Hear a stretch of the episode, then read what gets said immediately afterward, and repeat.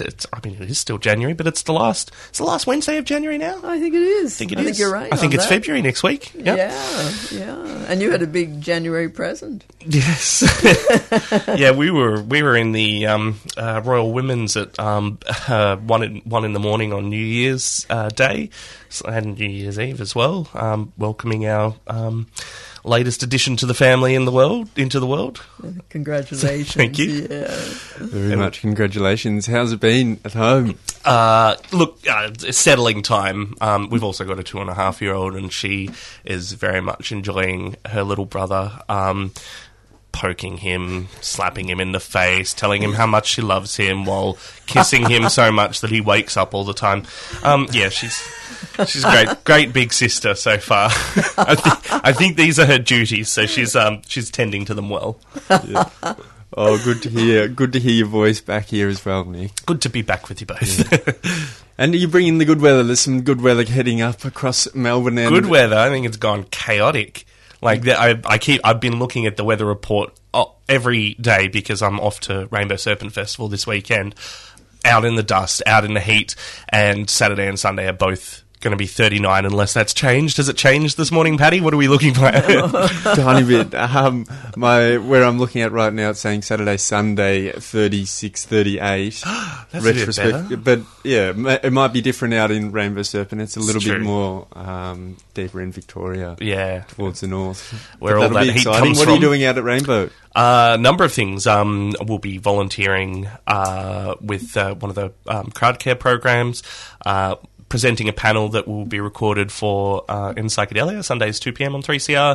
Um, that uh, that should be in a couple of weeks' time. We'll we'll have the recording ready for that. Um, and geez, it feels like there's something else. I'm still trying to figure out. We've got to get a couple of people, um, Dr. David Caldicott and Professor Fiona Measham. Um, Fiona Measham visiting from the UK right now, uh, and she uh, over there heads up a program called The Loop, where they have been uh, successfully and, and with permission of the the government uh, and no. Uh, uh, no shutdowns by police or anything like that. They, they've been doing a professional pill testing program.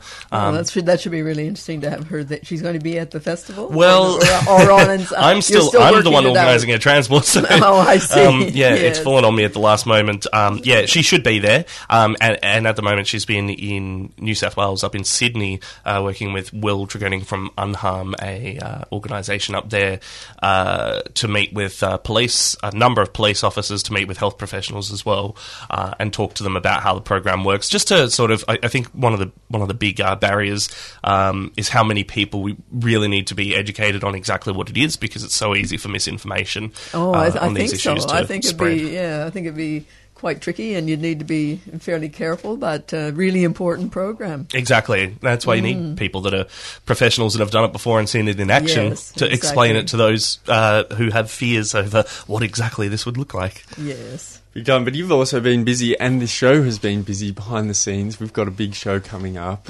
Yeah, we do. Um, later in the show, we'll be speaking to um, James Trezise, who's um, from a, a group called Places You Love Alliance, which is made up of all the big environmental groups here in Australia, and they're very concerned about the uh, draft strategy the federal government has released, and it's called a strategy for nature.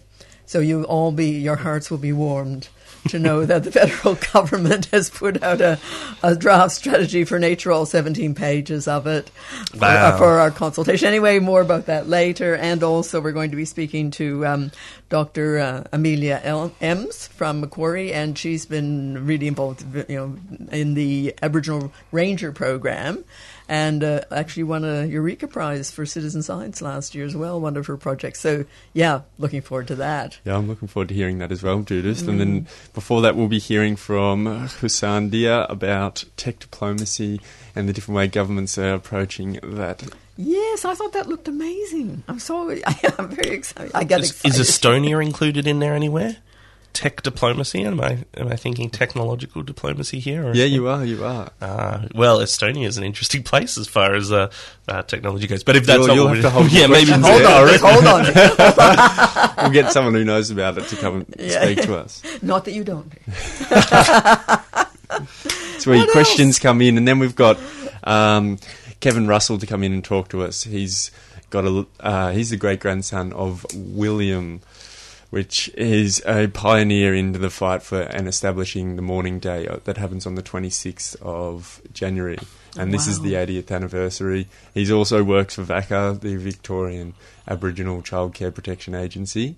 Um, he does a lot of good work there, and he has he runs a um, prison program there out of care and um, beyond survival. So it'll be look forward to hearing Oh, from great. him. Yeah, it sounds wonderful. Mm. But first, on the program this morning, on this uh, 24th day of January, uh, we're hearing from um, Hugo Farrant or Hugo the Poet. Uh, Hugo has been involved with a number of uh, musical projects over the years, uh, and he has an album that just got released, uh, I think it was just one week ago today. It's called Jail Bars, J L G A O L, so very Australian R now there. Yes. Um, and Hugo has actually been uh, working alongside some uh, younger people over the past year in a, in a role as a uh, music teacher for younger people who are a bit disadvantaged to uh, to try and um, help. Uh, bring music into their lives to, to help um, help them uh, with identity issues or all sorts of whatever issues they're going through. But he's also heard a number of stories, and those stories have been the inspiration for this particular album. So uh, we've got a couple of tracks from him, and and I caught up with him.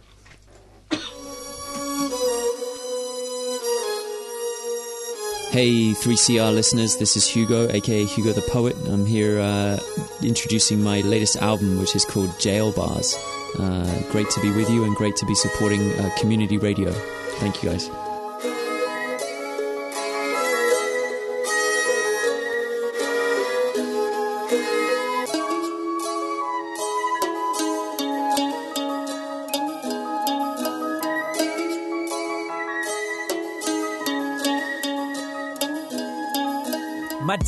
The new album is Jail Bars. Uh, just before we before we get into it, for anyone that wants to go and grab it right now, if they're sitting at a computer, how can you go and get the album? Uh, Bandcamp. I'm on Bandcamp. Just look up Hugo the Poet there on Bandcamp, and uh, you you should find my profile. Uh, also, if that's confusing, go to Facebook.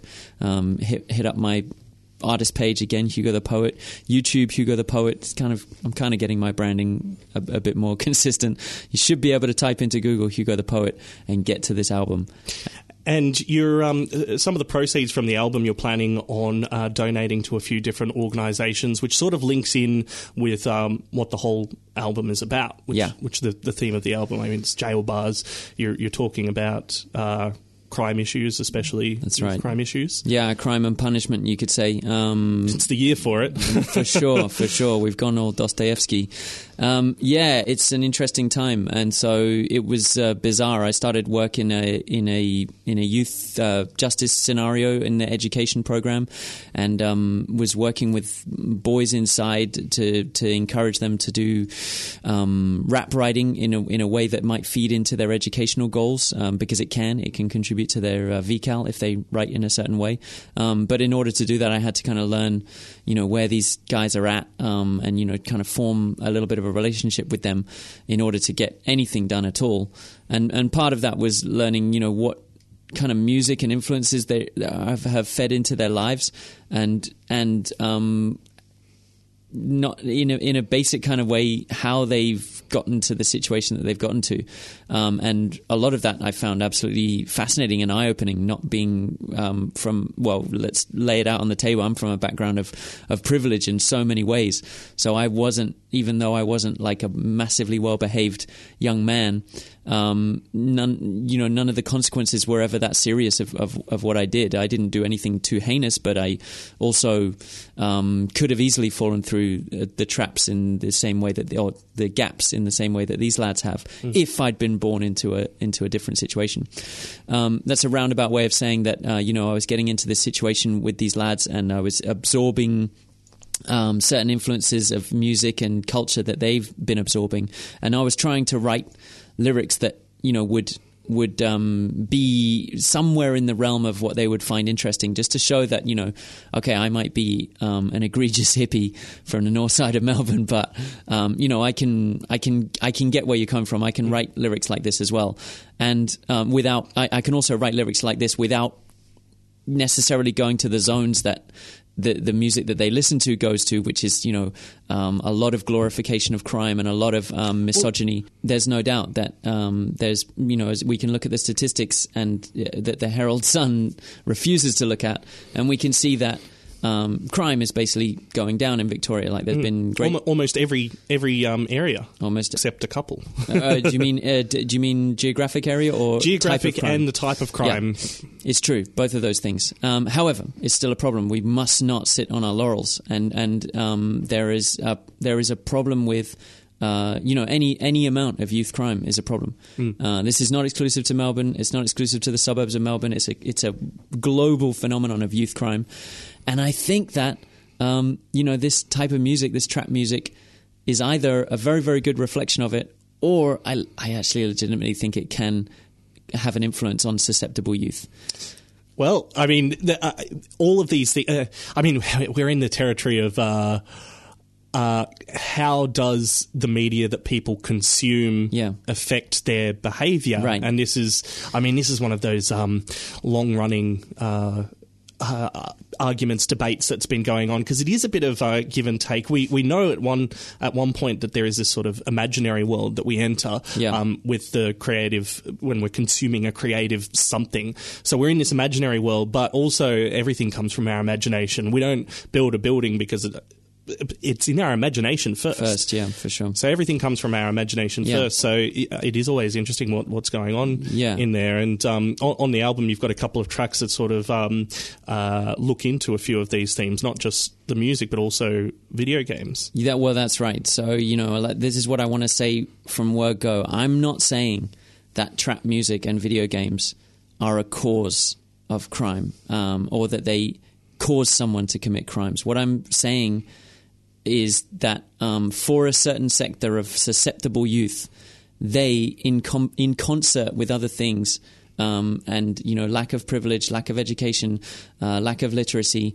lack of rights, mm, racism, um, broken families, in concert with those, they are they can be an element which um, encourages and um, or pushes someone over the edge to maybe maybe consider that that a, a crime is an exciting thing to do.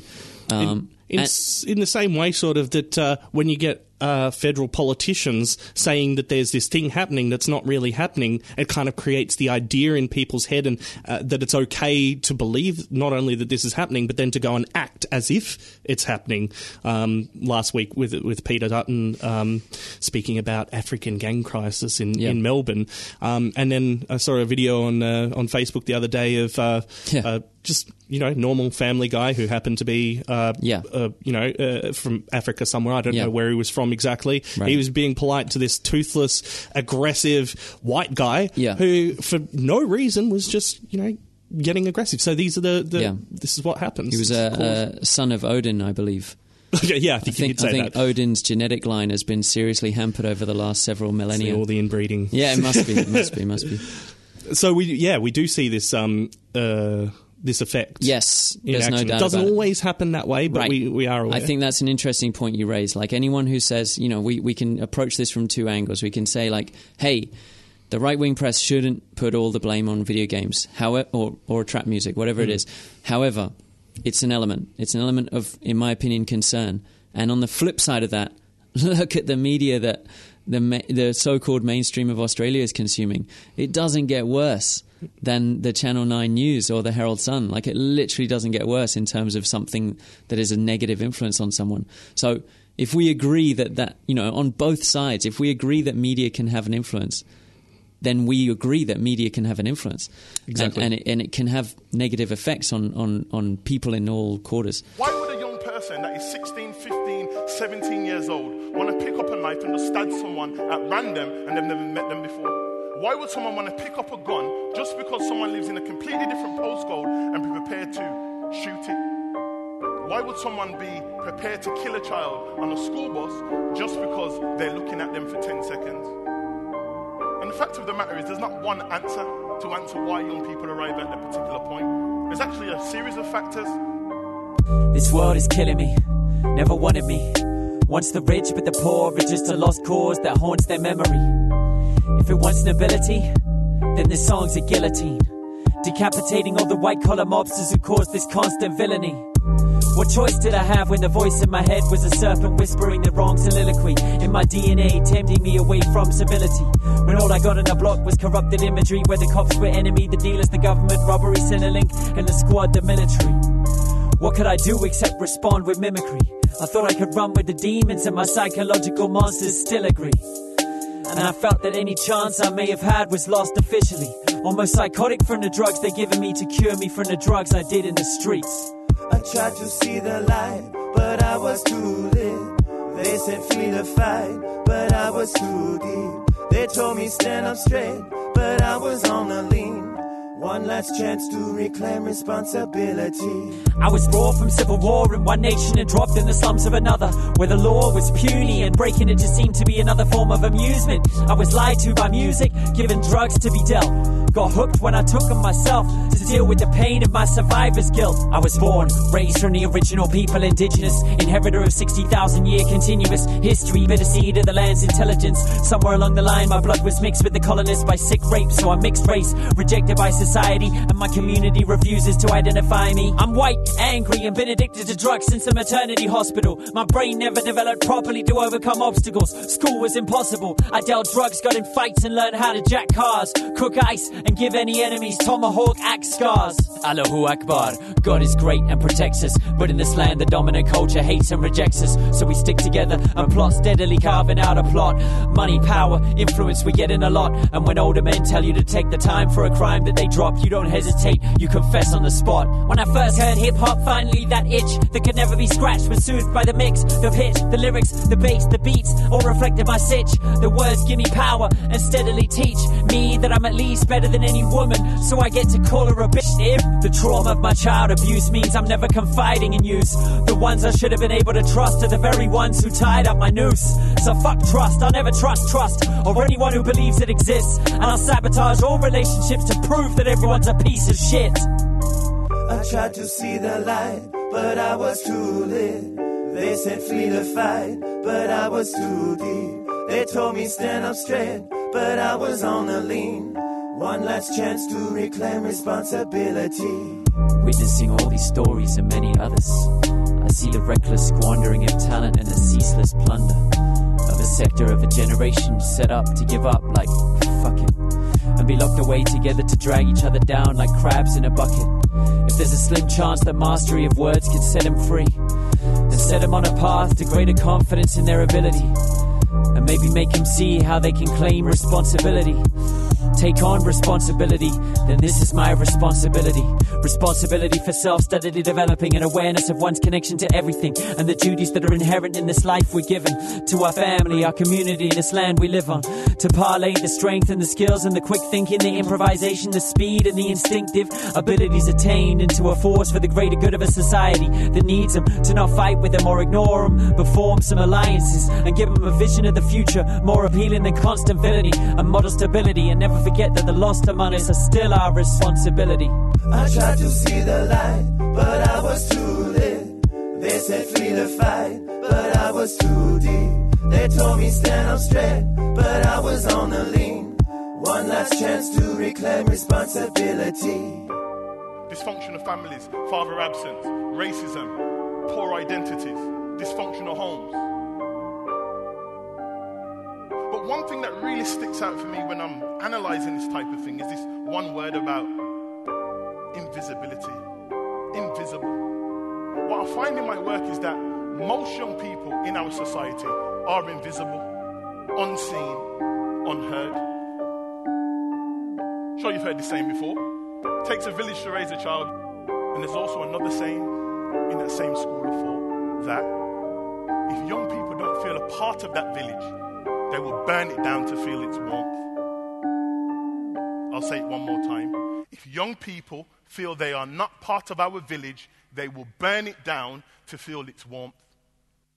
This is definitely the bleakest by far and away. And people might not even know my work, but um, I like to do like quite spiritually uplifting uh, rap, over you know he- like heavy symphonic bass electronic music. You know, I like to I like to really get down with people and, and, and get get quite hippie and and make pe- give people feelings of of oneness and all this stuff. Um, however, I couldn't ignore this stuff, so I had to I had to put it out. And no, I wouldn't say there's a the only bright side is that this is this is a real cry for help on behalf of um, the youth that are in this situation. Like I don't, I don't, I think Chuck D's lyrics back in the day, and and a lot of Tupac's and Biggie's lyrics back in the day were also a cry for help. Even you know, some of them went very gangster, but I still think they were a cry for help. This trap music, in my opinion, is not a cry for help. It's like fully surrendered to the glorification of crime. so, it, as a as a privileged thirty seven year old, out of touch white guy, you know, if I'm allowed to, I'm I'm trying to raise my hand and my voice on behalf of, of young people in this situation that, that we need to pay attention to this. Uh, we need to have compassion. We need to criticize the Herald Sun and the and the Channel Nine News for their tub thumping and their fear mongering. But we also need to analyze this. We don't need. We can't sit back and th- pretend it's all okay. If we're progressing in the right direction and crime really is reducing, which I've no reason to disbelieve the statistics, there's more work to be done, and we all need to get involved. And and if there are problems in communities, um, uh, they're they're not unique to one community, and we all need to get involved with all those communities, and we need to um, offer our our help and our compassion because the alienation of of you, of youth um, in our country is a serious issue, and if they if they feel alienated because of racial lines or because of poverty or because of um, drug addiction or because of broken families. This is not a problem that um, is going to just stay in some corner. And even if it did, that would be terrible because it affects the people who are also in that community. So we cannot ignore it. We can't be arrogant and assume that the Herald Sun is just completely lying. There's a nugget, there's a kernel of truth there. And, and we have to, it's our responsibility to help out. This land was once teeming with my species of tree. We stood ground proud with elders all around shading the glade. A fortunate orchard, a garden of Eden. Whenever old growth fell, it was replaced with a seedling. Seeking the light that suddenly seeped in. Growing to saplings, drawing energy from dawn to the evening. Breathing in light, seeing decades of time flash by as slow mo images grow so intricate. Photosynthesis. Suddenly, one of these centuries, one of these images shows the arrival of unfamiliar menaces. A nemesis fitted with axe and saw, making sap fall to forest floor. Chopping and milling the flesh of us, stripping the infinite, hacking and slashing our land, removing the roots, the ancient truth to make farmland. Where foreign crops are grown and natives never sown. This desert used to be our forest home, now turned into a death zone. and keep us underneath, away from the light, in everlasting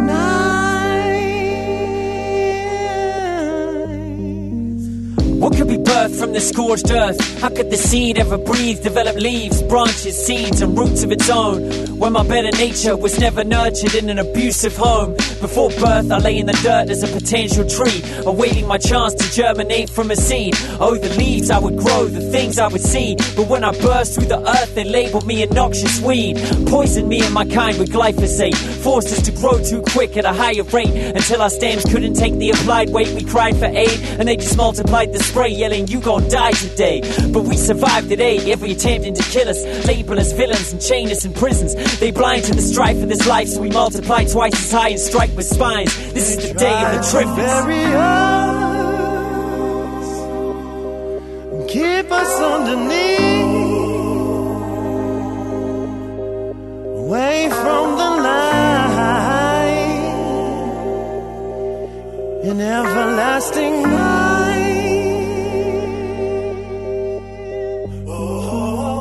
This perpetual savagery eternally damaged me. The bad apple never falls far from the family tree.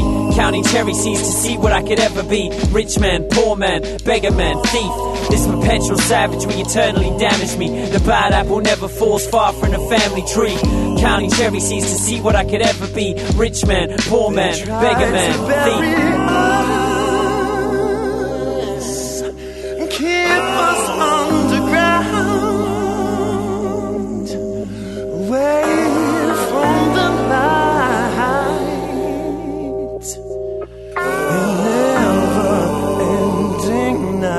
And now we're breaking through the dust,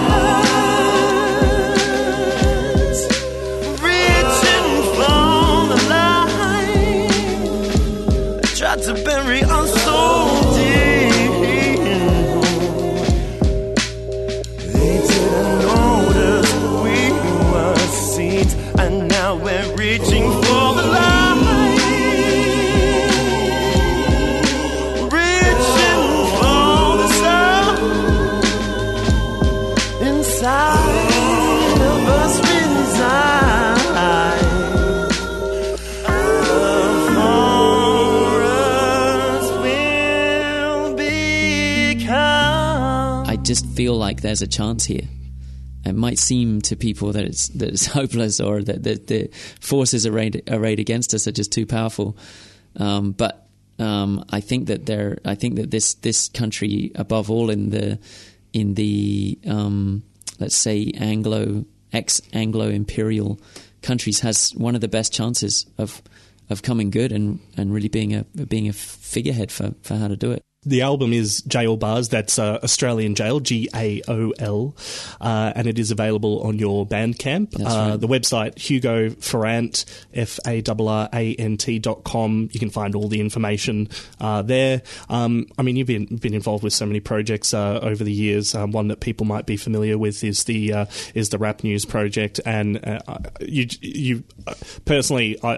I've always found you to be a quite inspiring uh, person whenever I've seen you performing, um, and I think a lot of other people feel that way as well. So, um, congratulations on the new album, and again. Um, some of the uh, uh, proceeds from the sale of the album will be going to uh, a few different charities. Uh, are you able to mention a few of the charities? I can mention the ones that are confirmed as Yep. we're recording this. I'm Yep. hoping more will be signed on by the time it's released. But um, yeah, so firstly, uh, Melbourne City Mission, who I think do amazing work around education and and um, helping uh, children who've fallen on uh, hard times, uh, ended up in homelessness or ended up um, excluded from school for whatever reason, to get back into education and, and get life skills. Uh, I think they do phenomenal work. So, so I'm don- donating por- a portion to them.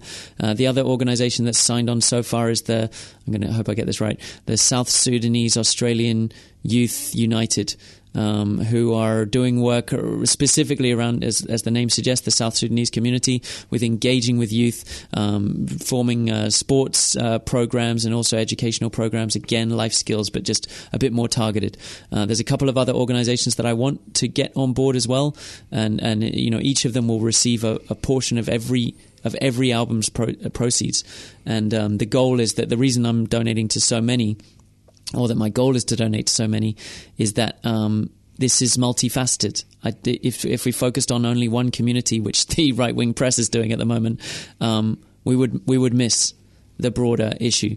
So so I had to, I think, um, get.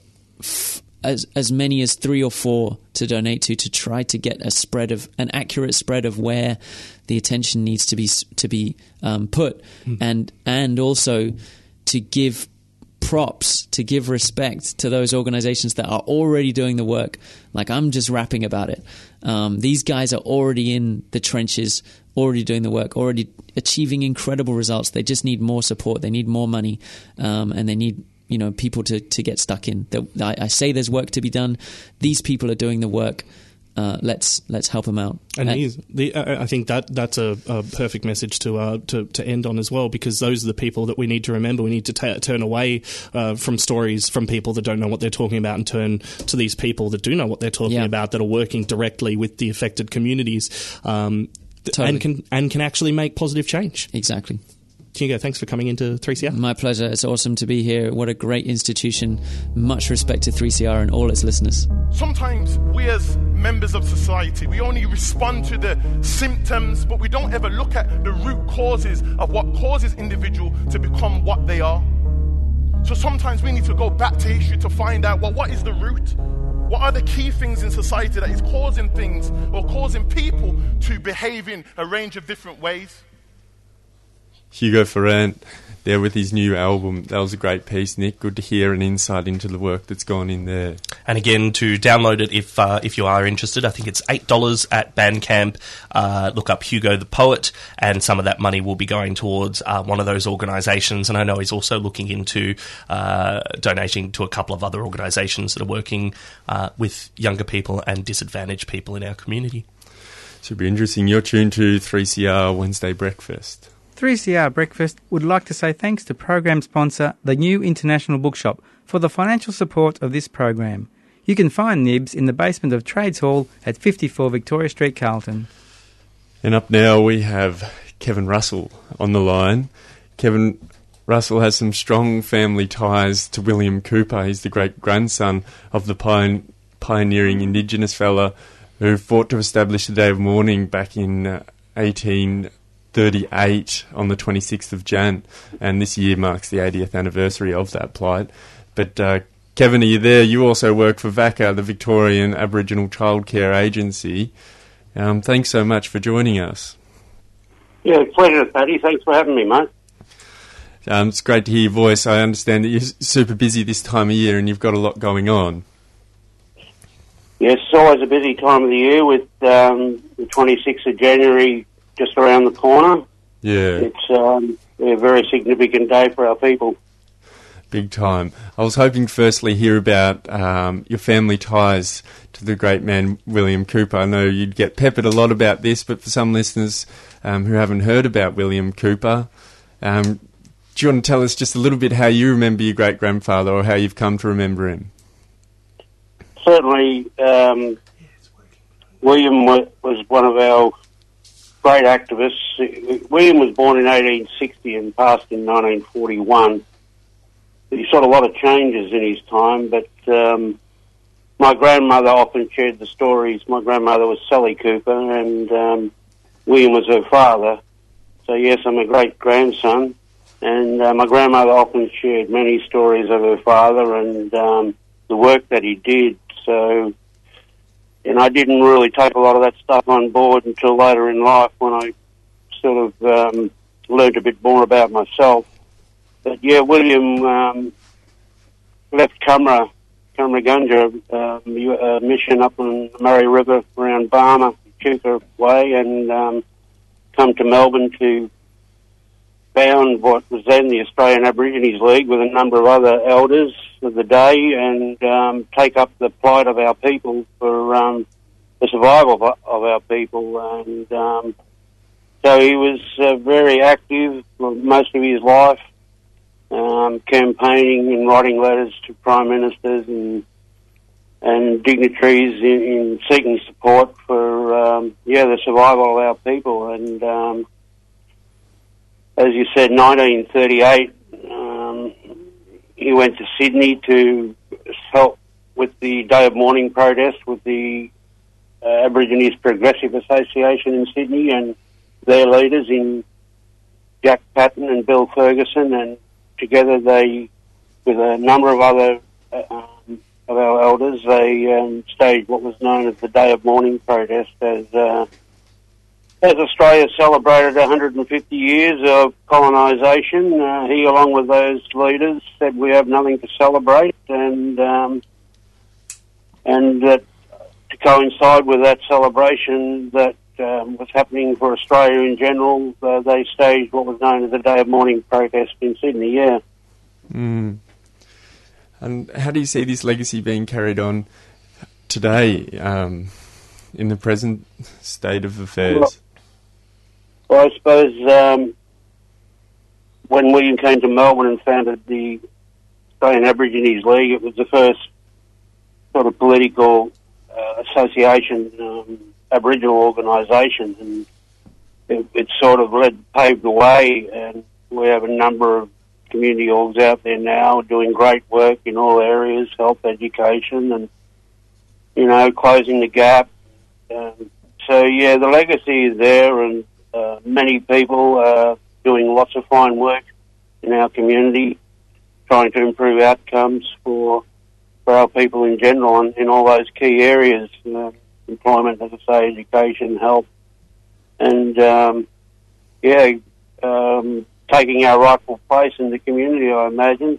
Mm. So um, I certainly try to do my bit and have been involved in a number of a number of commemorations and celebrations and reenactments um, to to try and, honour William and, and those other elders that paved the way for us today. Mm. You definitely tied in there, and you have been doing some great work yourself, Kev. Um, my brother's lucky enough to work with you, and he's told me a bit about the prison project that is um, something that you've created and now work through VACCA. Could you tell us a little, well, the title of that and how that program works? Sure, mate. And um, good morning, Lockie, if you're listening. um, yeah, mate, uh, I have been working with VACCA for a number of years in many different areas, and probably the last 10 years within the Stolen Generation arena. And um, that led me to visiting a lot of prisons to talk to our men, and uh, more recently um, uh, with the Royal Commission into institutional abuse. Um, I was speaking to a lot of men who experienced lots of abuse in care and probably had a lot to do with where they find themselves now. And um, I think as the commission wound up, I realised that you know the jails are full of our men, and um, and that not everyone had been abused, and those who who didn't or couldn't come forward to the Royal Commission were still asking me for cultural programs within the prison system. So I took some of those, those um, learnings on board and went away and and sort of wrote a program which is called Beyond Survival, and um, yeah, was able to get some funding through Corrections Victoria to to roll this program out. It's it's been running 12 months now and um, getting some great outcomes, and men are really engaged in it and grateful for the opportunity to have cultural programs within a prison system um, written and delivered by Aboriginal men. I have a team of three that um, travel across the state to engage with our men who are incarcerated, and we spend three days with those men and and really honour their stories and their journeys and try to help reconnect them to their own communities, families, and their culture. And um, it's really going well. It's going extremely well, and um, we're off to another facility next week to for the first one of this year. So it's been a privilege working with these men, and I'm learning a lot. It's it's um, it's a two way thing where I, I continue to learn um, as much as um, we're able to help the men. We are learning so much along the way ourselves. Yeah. Mm. You must learn a lot, and it sounds like you've got a great pair of ears between the head there. yeah, no, look, and, it, and it's a narrative based uh, program, Paddy, where it's all story based, which is so culturally appropriate. And um, so we really like to get the men to unpack what we call a dominant story or the d- dominant problem story, which comes from that dominant race, that dominant, um, the dominant story that we live in. And um, we know beneath that there is another story, and what we call a preferred story. And, and we get the men to to really think about what that preferred story is, and and that their problem story doesn't define them. Um, it really sort of opens a door and plants a seed of hope that men can change their lives, and um, and that um, in so many cases, most of these men are disconnected themselves from um, from their families and communities, and, and we see that as a result of of history and invasion, the policies that were put upon their grandparents and great grandparents, and, and we see the connection there as to why a lot of our men find themselves in the place that they are today. So there's certainly a parallel and a connection to everything that we talk about within the community um, that that affects these men. And um, yeah, so yeah, as I say, it's an honour and a privilege to to visit the prisons and talk to these men, and um, and honour their own journeys and stories. And and yeah, try and plant that seed of hope that there, there is there is another way, and that they do have another story that uh, is yet to be written. Mm. Yeah, that sounds very important to be allow people the space to honour their story and unpack a lot of the things that may have been put on top of them, and as you say, that overarching narrative um, that exists. Um, Yeah, absolutely, Paddy. Yeah, uh, Kevin, it's Judith here, and uh, I'm just wondering um, where the men come from. Are they mainly from Victoria, or do they come from all over Australia? Yeah, so men are from all over Australia, predominantly uh, within the prisons in Victoria. They are Victor- um, Victorian Aboriginal people, but certainly with the transition of our that transient nature of our people, we come across a lot of men who may have been removed and ended up in Victoria, and then maybe have committed a crime here and are serving time here, and are disconnected from their own communities wherever they may be across Australia. Uh, one of my co-facilitators is a strong Ngarrindjeri man from South Australia, and um, he's been a great help because we have come across a lot of men from his country as well, and we've been able to join the dots there and connect families and begin that journey of family tracing and and, and reconnecting. So yeah, yeah, they're definitely from all over the all over Australia. Mm. And Kev, I understand the 26th is also a, a special day for you in a lot of ways, and a special day for a lot of people around you. Isn't it your birthday? Yeah, it is. Oh, Um, happy uh, birthday! no, we won't.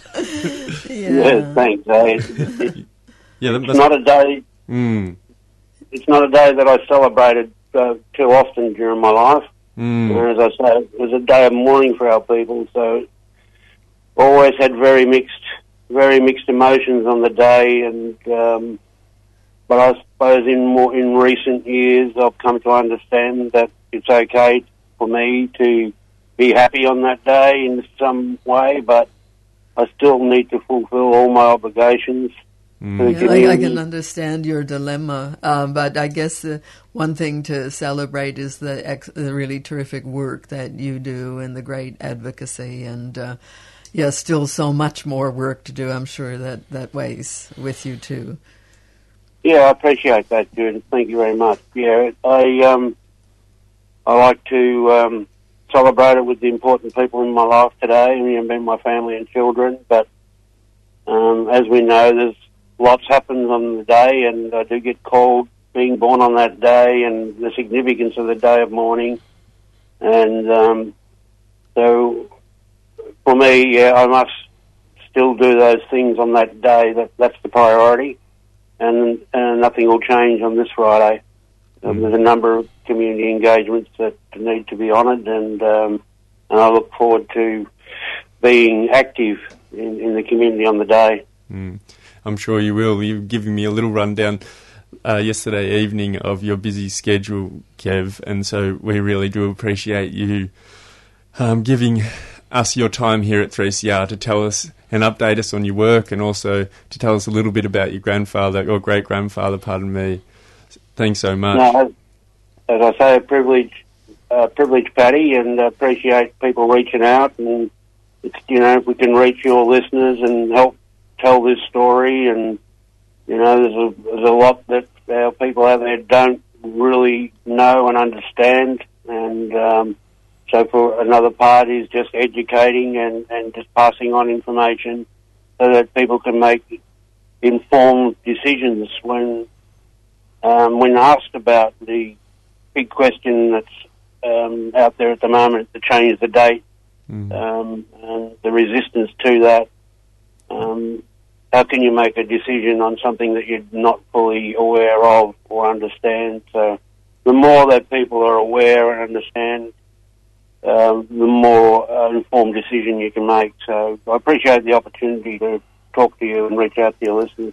Not at all. Would you direct any listeners who would like to find out more about, say, the day of mourning or anything else that's happening on the on the 26th? Well, there's a number of events happening in Melbourne with our march as usual, uh, 11 o'clock from Parliament House, and um, um, there's another couple of community events that I'll be attending, but certainly online there's lots of information. You know, it's all across the media at the moment. But um, if you could just Google Day of Mourning, you'll learn so much more about how that came about. And it was at, towards the end. Um, I think my great grandfather was 78 in 1938 when this happened. So there'd been 60 years or 70 years of activity prior to that, and you know, and that included the petition to to the king and um, marching to the first prime minister and um, a number of other things. So And it's well archived as well, isn't it, Kev? yes, it is. Yeah, you know, very accessible. Yeah, so yeah, information in, in archives and libraries and AIATSIS in Canberra. Um, there's a number of uh, places where people can go to find information.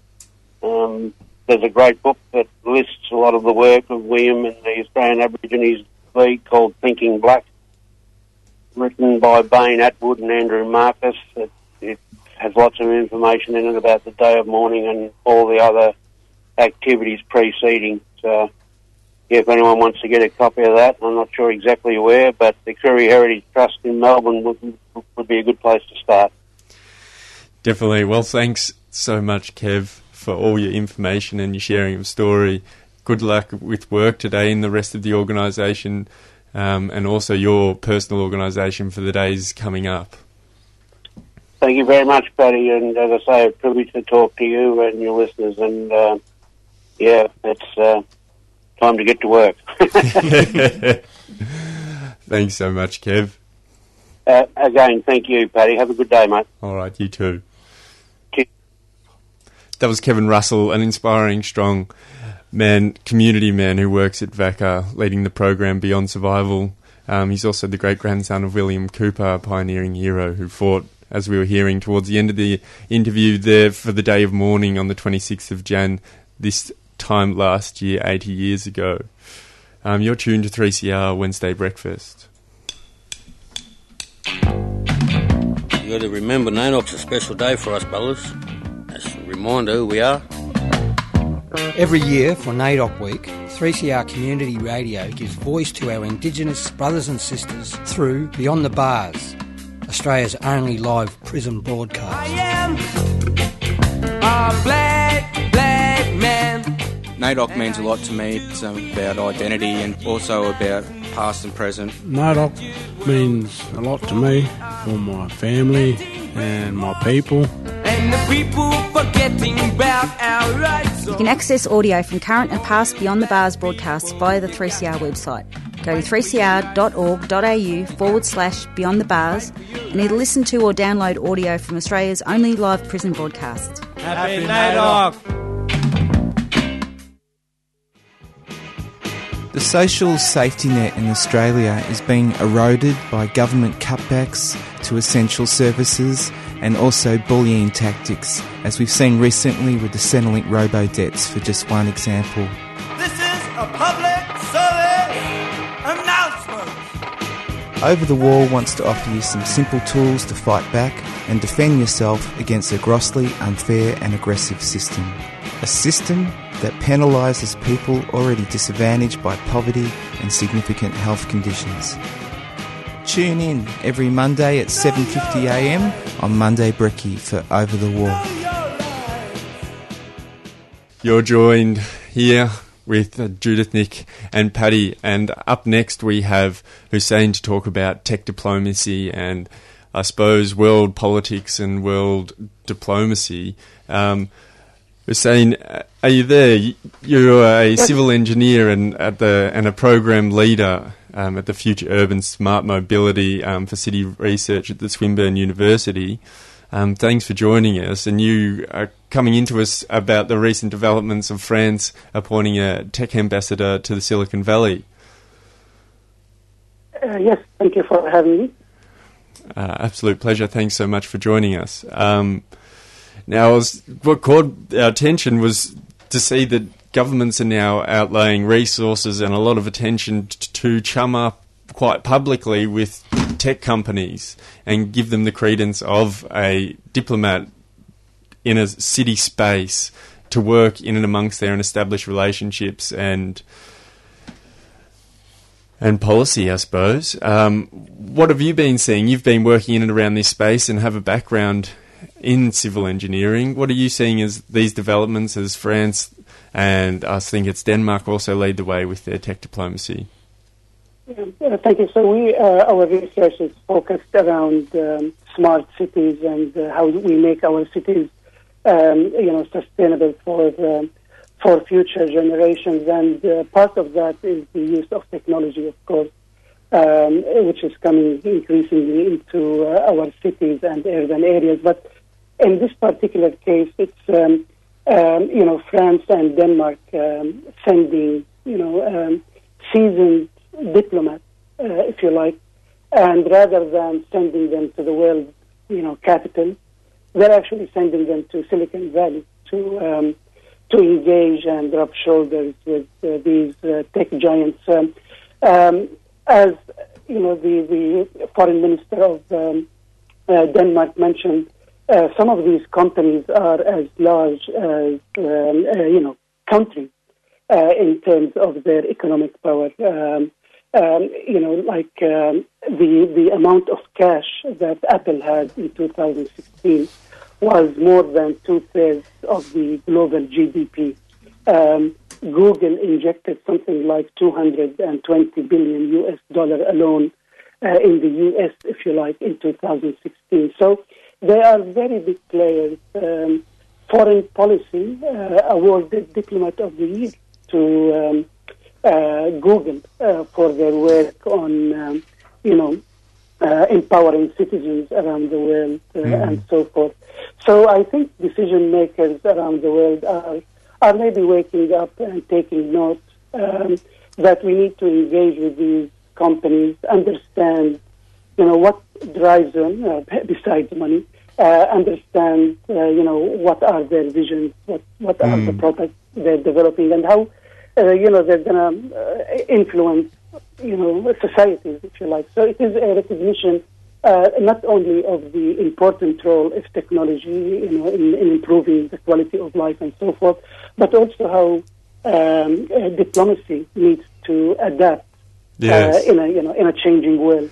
Yeah, it's very true. And how do you see these um, developments affecting Australia? As we speak about technology right now, we're struggling to catch you fully and clearly at the moment. Hussein if you could maybe speak a little bit closer to the mic, or it could, I mean, to the yep. um, earpiece, sure. it could just be our technology here at 3CR. But how do you see on a on a wider scale, at a national scale for Australia, um, at a policy level? approaching this tech diplomacy and then also at a major city level. So in your article, you also touch on that cities are becoming quite um, sovereign entities in a way as they yeah. house technological companies. That's right. So um, I mean, we're we're seeing some um, some developments around the world where where cities are bypassing, um, you know, um, the the governance of their own nations and uh, and doing things which are maybe not aligned or different. So you know, an example is uh, climate change. Many countries around the world have have not taken action, but you see cities actually taking action at the local level, and uh, some of them are making a difference. I mentioned the C40 coalition, which is you know a group of more than now maybe 90 cities collaborating. Um, in, in Australia, uh, I think within the smart cities now we have, I think, a, uh, you know, some um, uh, within the government there are some people looking after sustainable cities, etc. But we haven't seen anything uh, that resembles what uh, Denmark and um, and France are doing. Um, these are quite recent appointments, um, so I think it's a wait and see uh, for us to learn what they, you know, what are the possibilities. Um, what can come out of these diplomatic negotiations with the tech companies. And I think um, if governments and decision makers around the world see that you know there are benefits, uh, they would follow suit.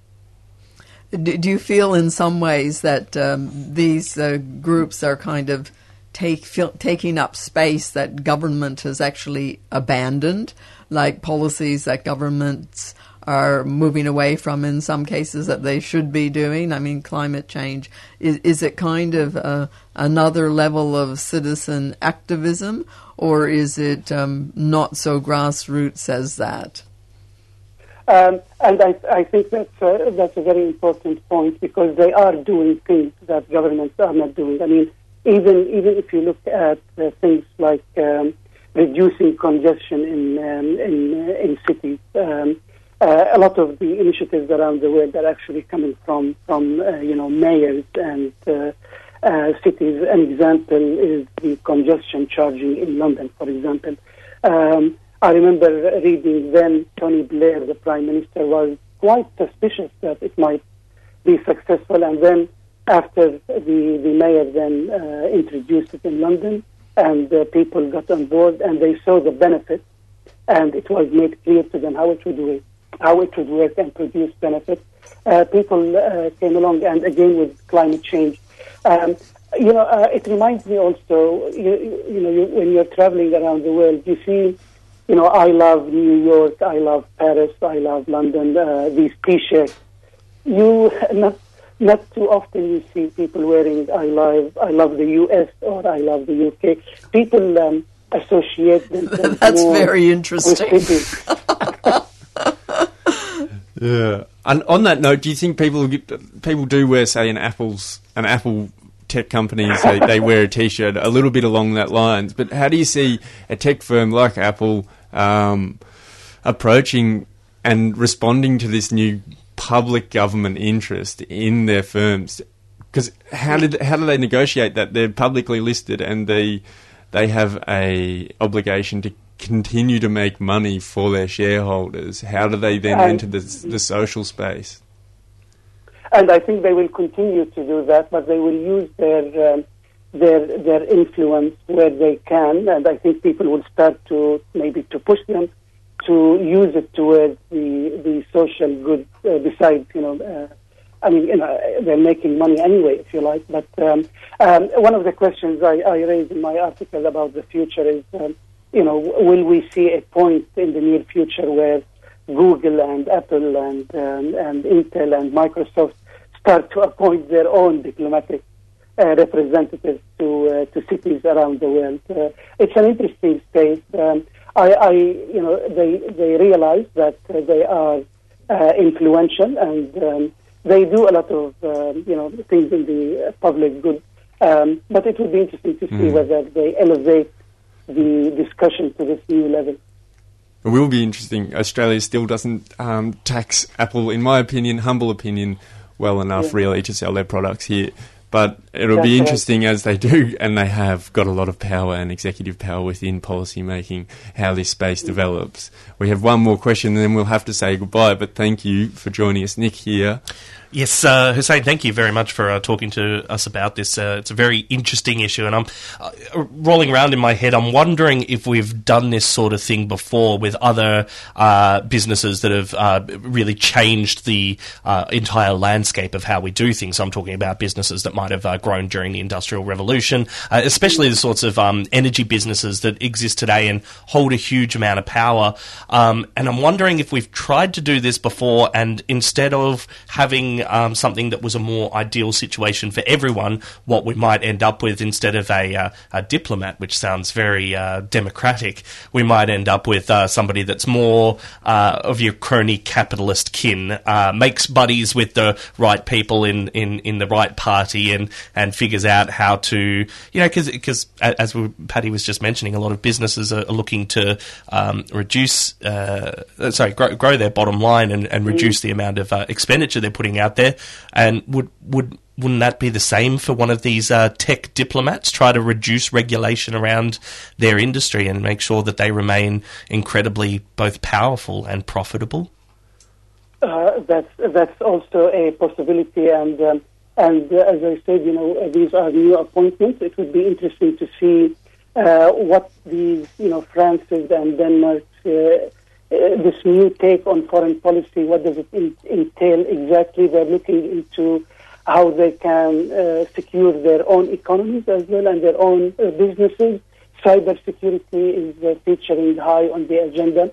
I hope we don't see a repeat of uh, past practices, and that this hopefully with technology can chart a new path, especially for for cities uh, into the future. Mm. And a new path, you're right, it's saying does need to be charted. Let's hope it is a good one. It's not housing us very well at the moment. Um, if people would like to, if people would like to check out your article, it's in the conversation. It is well worth a read. You've put some very thoughtful links in there for people to follow and get into the conversation. Thank you so much for joining us. What's here. the title of the article? Quickly. tech, uh, uh, tech diplomacy. Tech diplomacy. Excellent. Yep. Nice and simple, beautifully catchy for this age that we live in. Thanks, Hussein, but the content's very interesting and worth your time. Thank you so much. Thank you. Have a good day. Bye. See ya. June to 3CR Wednesday Breakfast, that was Hussein Dia. He's the chair of the Civil Engineering and program leader at Smart City Research at the Institute of Swinburne University and Technology.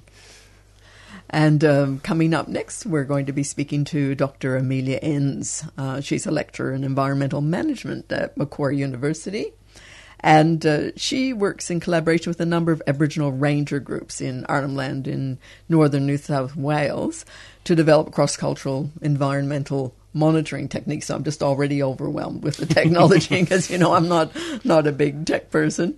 But um, last year she co-led the Ngukurr Wi Stadi Bla Kantri um, project or research team, and they won the Eureka Prize for innovation in citizen science. And does yes, you know, citizen science is such a, a great thing. And um, she recently published an article in the Conversation. So yeah, Conversations giving us lots of great uh, stories here.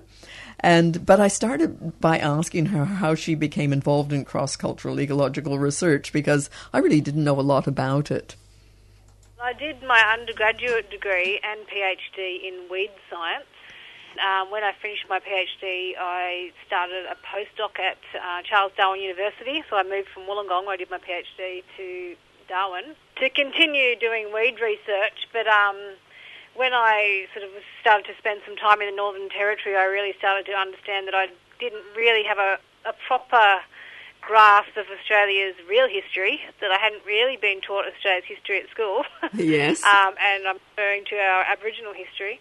So I started to become more interested in that and started to think, well, that I could combine the Western scientific training that I'd been gathering through my university studies and start working with Aboriginal people to get some better sort of understanding and ways of managing um, country that you know reflected their deep knowledge of what's been going on over the years. It's still ecology because you know ecology is the study of interactions of stuff in nature. It's just sort of adding more of the human element into the studies and thinking more about indigenous interactions with the environment.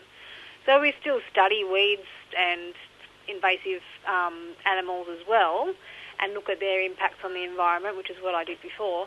Um, but just adding the indigenous knowledge and indigenous values of those species and those interactions. Tell me about the project that you won the 2017 Eureka Prize for Innovation in Citizen Science for. The project's called the Ngukurr Wi Stadi Bla Kantri Research, translates into English into the, the Ngukurr, which is the community in Northern Australia, Northern Territory. Um, we study the country, the research team that we've developed. So it's um, a team um, that I'm a part of, as well as elders from Ngukurr and young people in the ranges there, the Yugul Mangi Rangers. So we've been working together for 10 years around the community in southeast Arnhem Land, doing a range of different collaborative sort of research projects. Can you describe some of them in a bit more detail? Yeah, so some of the projects we've been working on include cross-cultural biodiversity surveys, which everybody loves. That involves myself and community members and rangers going out doing surveys of mainly animals we've been focusing on throughout southeast Arnhem Land, doing surveys using sort of standard Western scientific techniques, so different traps and trapping techniques, as well as Aboriginal ways of looking for animals, so just by searching, following tracks and holes and scats and things like that. So we look for the animals and then we record their names and um, any knowledge about them using both knowledge systems as well. So Aboriginal knowledge, deep knowledge of some of the species, but unfortunately, as many of you listeners and yourself, I'm sure, are aware, a lot of the knowledge has eroded over time since well, the last 200 years since colonisation. So people in the community are very keen to maintain the knowledge they've got, but also build some of that knowledge that they've lost as well. Yes, and and I imagine there was a citation for the award for the Eureka Prize. What kinds of things did it acknowledge that uh, this project had done? Well, we've worked with pretty much everybody in the community, directly or indirectly, which is a community of a thousand people, Aboriginal, remote living Aboriginal people. We've identified a couple of new species to science. We've found new populations of threatened species that hadn't uh, that weren't known to science before. That's really Um, exciting. like, and animals that the community members themselves hadn't seen before, so they were very excited to see them. And then they started talking about them, like this, um, for example, the Leichhardt's grasshopper, which is a, a stunning orange and blue coloured, quite large grasshopper.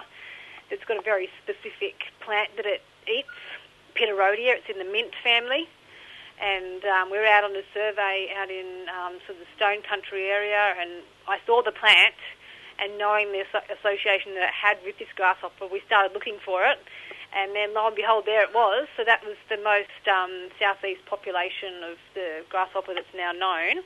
That must have been so exciting. It was extremely exciting. The rangers were very excited. One of the rangers, he's a like 40, late 40s year old man. When we were driving back, I saw um, some grasshoppers in the vehicle, and I was like, what, "How those grasshoppers get in here?"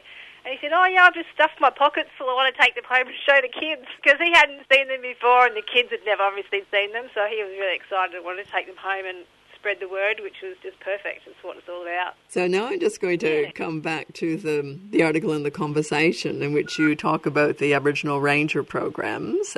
What is the Aboriginal Ranger program? Well, the Aboriginal Ranger program, it's been going sort of officially with government support since 2007. But as the elders that I work with would say, they've been rangers for over 40,000 years. The, the sort of more formal Aboriginal Ranger program started in 2007 through um, the Australian government's Working on Country program. Also note, Aboriginal Rangers, they're also um, employed through just the usual kind of ranger channel, so national parks rangers, but the Australian government did develop this um, Indigenous specific ranger program for Aboriginal people to work on their country in their communities. So it's out, usually outside of national parks. You said in your article that that there have been a number of achievements of the Indigenous Rangers programs. Many, many achievements and things that it's sort of hard to document really and and understand the complexity of the advantages. But um, as you can imagine, there's obviously the direct employment, so the financial um, benefits, there's the benefits to the country having Aboriginal people on very, especially remote, but also regional and urban parts of Australia on their own country, um, reconnecting with their country. So there's the cultural, the spiritual reconnection, and the recognition of Australia's like real history. Plus the health benefit of people being on country, walking around, doing culturally meaningful jobs. So the, the Australian government program has expanded and continues hopefully to expand, um, but also some of the states and territories have um, kicked in some funding as well for Indigenous rangers in their jurisdictions. So that's when we started looking into the um, the Queensland Indigenous Land and Sea Management Program, where where they've um, funded. I think they've got 75, 76 rangers that they're currently funding through their system, through the state government system. Oh, great. Um, yeah, so there's a range of different ways that Indigenous rangers across Australia are supported. Australian government, the state and territory governments, even through some of the land councils, some other Aboriginal organisations get funding to just to fund their own rangers, different avenues for support for the program, and that's, I guess, testament to the value of it. It, it sounds like it's been recognised across many government levels and also in mm. communities. Have you got some information about what the Sea Rangers do? I used to work with the Djelk Rangers in Maningrida in Northern Territory. They do patrolling, they're looking for illegal fishing, they collect the drift net. So big Oh, fishing nets so that have been thrown overboard in, in Asia that you know animals get caught up in. They do monitoring of dugongs, turtles. What an amazing program. Yeah, um, I guess the hard part is documenting the benefits and the outcomes.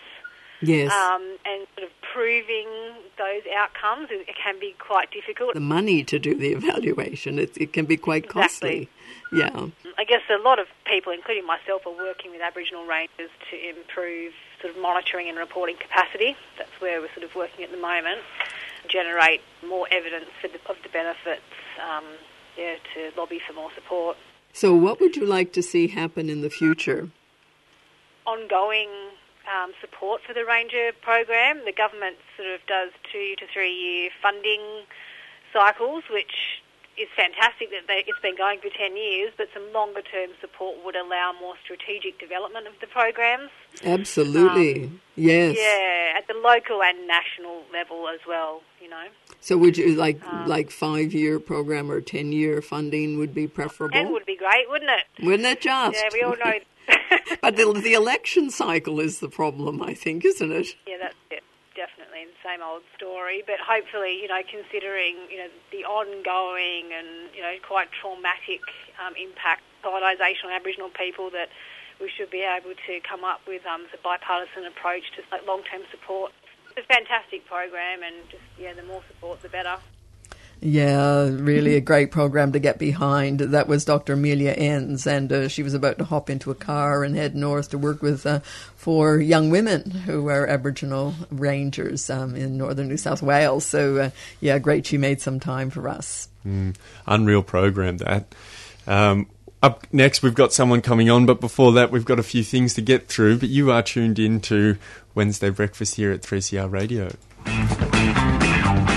G'day, this is Jacob from the Friday Rave.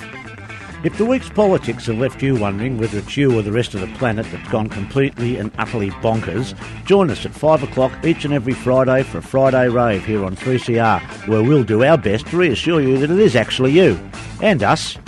A Friday Rave, bringing the 5 o'clock drinks debrief to you here on Community Radio 3CR.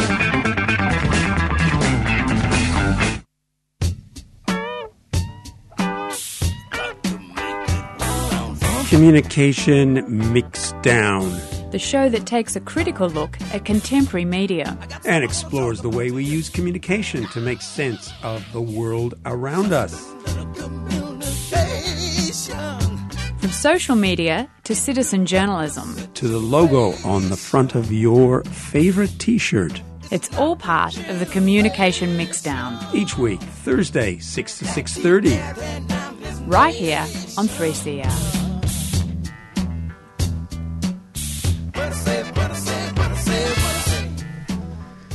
Gee, that new show, Friday Rave, sounds very interesting. That was good promo by James. Um, you're tuned Jacob, to I think Jake- it was. What's it? Oh, Yeah, sorry. we've got a James coming up, though. Yeah. James, you're my- famous that's today. inner workings slowly frazzling here on Wednesday. Done some of my tea. yeah, maybe some tea. Thanks, Nick. So, look, I, you know, it's great to welcome um, James Trezise to the show today. And uh, late last year, the federal government released a, a draft strategy for nature, and I know that will warm everyone's heart here this morning that the government's concerned and has a strategy for nature out for consultation. And uh, an article published in The Age on the weekend described the document as uh, a bewilderingly juvenile 17 pages of utter pap. Uh, embarrassingly weak and astonishingly devoid of vigor, and a complete absence of any genuine hard edged goals for conservation and furtherance of bio- biodiversity. So, James Trezise is here to now tell us a bit more about that. He's speaking to us today on behalf of the Places You Love Alliance, but I think he also, well, I know he also is a policy analyst at the Australian Conservation Foundation. So, welcome to 3CR Wednesday Brekkie. Thanks a lot for having me. Yeah, it's great. And you're in Adelaide, I understand. Is it is it getting hot there? Uh, it's not too hot at the moment, um, but it's early. yes, yeah, true, true. It is. and a bit earlier than here in Melbourne, so double thanks. So, uh, James, can you just begin by telling us about the Places You Love Alliance? Sure. Well, the Places You Love Alliance um, is one of the largest alliances of environmental organisations in Australia. We formed in 2011, uh, largely around the wind back of national protections uh, that are afforded under our national environmental law, which is called the Environmental Protection and Biodiversity Conservation Act. It's a bit of a mouthful. We just call it the EPBC Act. So, so Um, can you just say who are some of the organisations that are part of the alliance? Just name a few. Yeah, sure. So, so obviously, um, the organisation which I work for, which is the Australian Conservation Foundation, are also members of the alliance. So groups like WWF Australia, uh, Environmental Justice Australia, um, the Wilderness Society, uh, Yeah. Humane Society International. Um, I mean, uh, I do know, I do know it's a huge list, and uh, and I would just encourage anyone who's interested to go to the Places You Love Alliance website, which I, I mean, it's a, it's a not a, a, a huge website in terms of content, but what is there is very precise and clear, and I just thought it was very good. So um, yeah, so it's been going since 2011. Yeah, so the, the way we've been, um, the way the campaign's been rolling out has been to, uh, we originally entered the fight to, to stop the windbacks of national protections. These were hard fought gains from the 1980s and through the 1990s, beginning with the Franklin Dam and sand mining on Fraser Island. So the, the role of the federal government in providing national protections for the environment, for providing national leadership is a really important one. And so the Places You Love Alliance was formed to make sure that role was maintained. Um, at the time, uh, the government uh, was looking to uh, devolve its powers uh, to, you know, approve and regulate projects that would impact on things like World Heritage or threatened species, and basically offload those to the states. And so we've been fighting almost an eternal battle since then to um, make sure that that doesn't happen. Uh, in the meantime, though, we've been also um, looking at policy and what law reform should be, and, and, and now pushing for a new generation of national environmental laws that will actually protect Australia's environment and, and a suite of policies that go with that to ensure that we're not a world leader on things like extinction, which we are, which is quite a disappointing title to have. Yeah, this, Yeah. yeah. So in some ways, you, you're uh, working to fill a gap that the government has just vacated, and uh, to kind of keep those things on the agenda. It's so important. Now, uh, uh, you put out a press release. Um, the Places You Love Alliance put out a press release, and you described Australia's strategy for nature, 2018 to 2030, as a global embarrassment. so, I mean, I think we're already embarrassed here in the studio, but why is it a global embarrassment? Yeah, sure. So I think it, it needs a bit of context. So the, the strategy that we were commenting on and that we put the media release out about uh, was one that um, replaced the strategy that was originally came into force in 2010. And it, it, it was called the National Biodiversity Conservation Strategy, again, another mouthful. Um, and the, the reason it's a global embarrassment is that that particular strategy is the Australian government's uh, mechanism or tool to implement our international obligations under the convention, the, inter, the UN Convention on Biological Diversity. So it's a big international convention that we've signed up to as a country. Uh, it has a series of targets and obligations under it. Um, we're one of 194 countries that have signed up to that convention. It's one of the most signed on to international conventions in the world. And so they have a series of targets. Uh, and this policy is meant to be our domestic implementation plan for meeting those targets. Now, the previous po- and the previous policy had a series of measurable, concrete targets, and there were 10 targets in there, the 2010 version. And in 2015, the Australian government opened it up for review, and you know we we all engaged in that process in good faith. You know, the environment groups, uh, concerned individuals, and it's taken two years.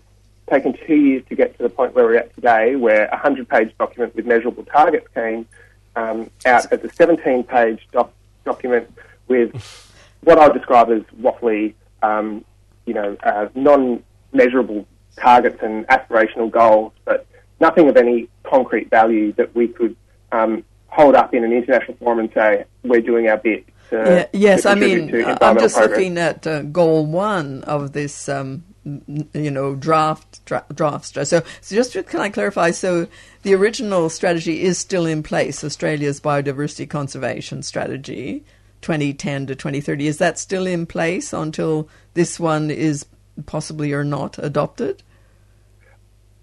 Theoretically, yes, but I would I would almost I would also argue that um, it's not necessarily being implemented either. So I think you know there's a secondary conversation to have there about well, policy is there to shape and change the world that we live in. Yes. And if you're not going to actually implement the actions and funding and the reforms needed to implement policy, then it's just a bit of paper that sits on a shelf. And I think we have that problem a lot in this country. So the current policy, not talking about the draft, the current one, Australia's biodiversity conservation strategy, I think it had 10 targets, didn't, or measurable targets. Has it achieved any?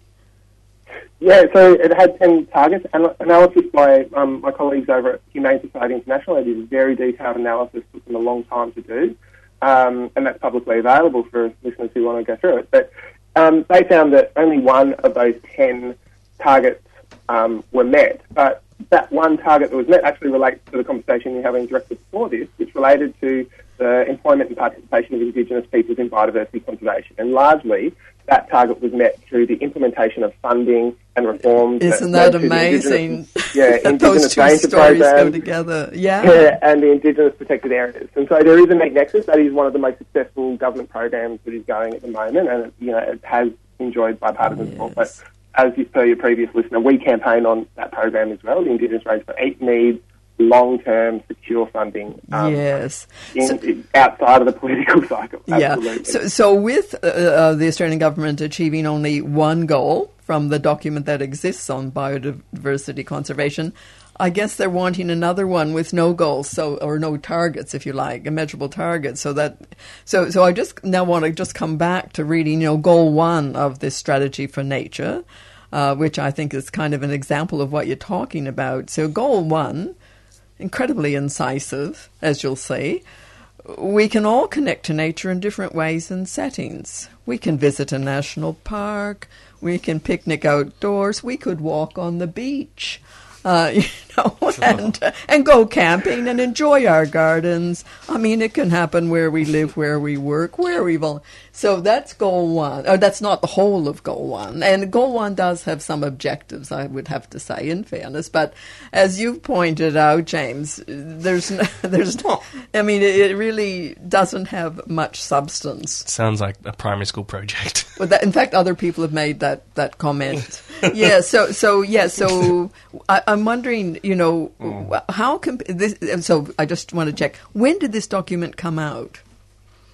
Uh, so I think that, that's also an interesting story. This this document came out on the Friday afternoon before Christmas Day, um, which is normally a time when no one is looking, um, you know, at websites being updated, um, that type of thing. Now, Do you know what, what's quite sad is just before Christmas, or no, well, actually last week also we spoke to someone talking about changes to the rules that are, are governing, you know, genet- GMO products, and very similar kind of thing.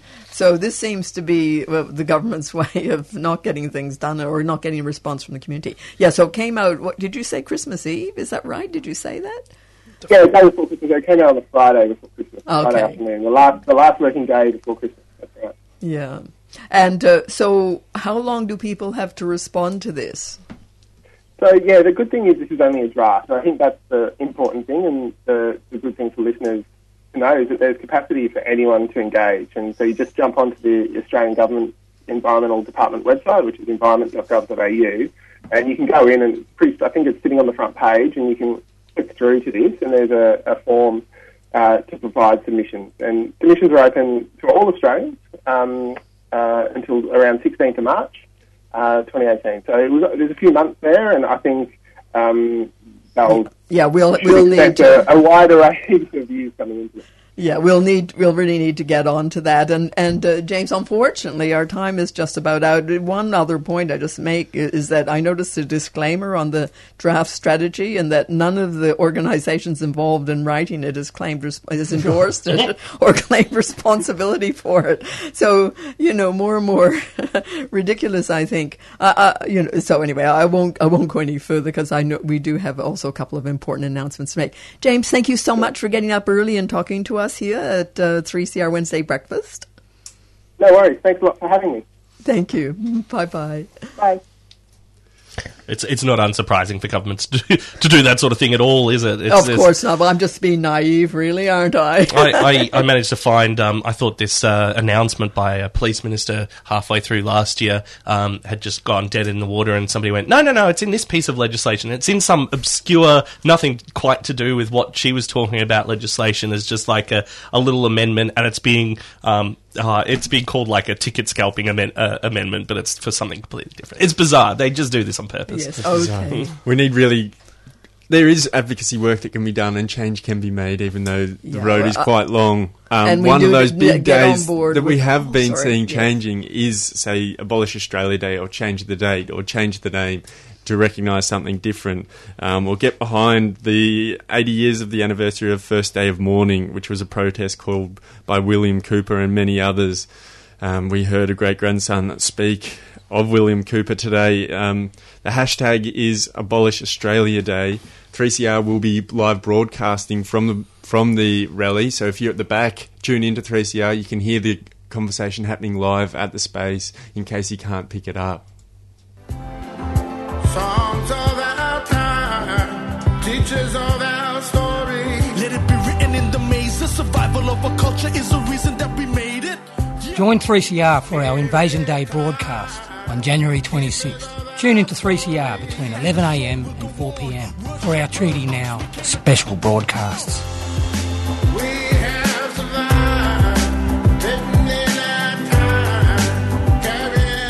Always was, always will be. Aboriginal land and Aboriginal law.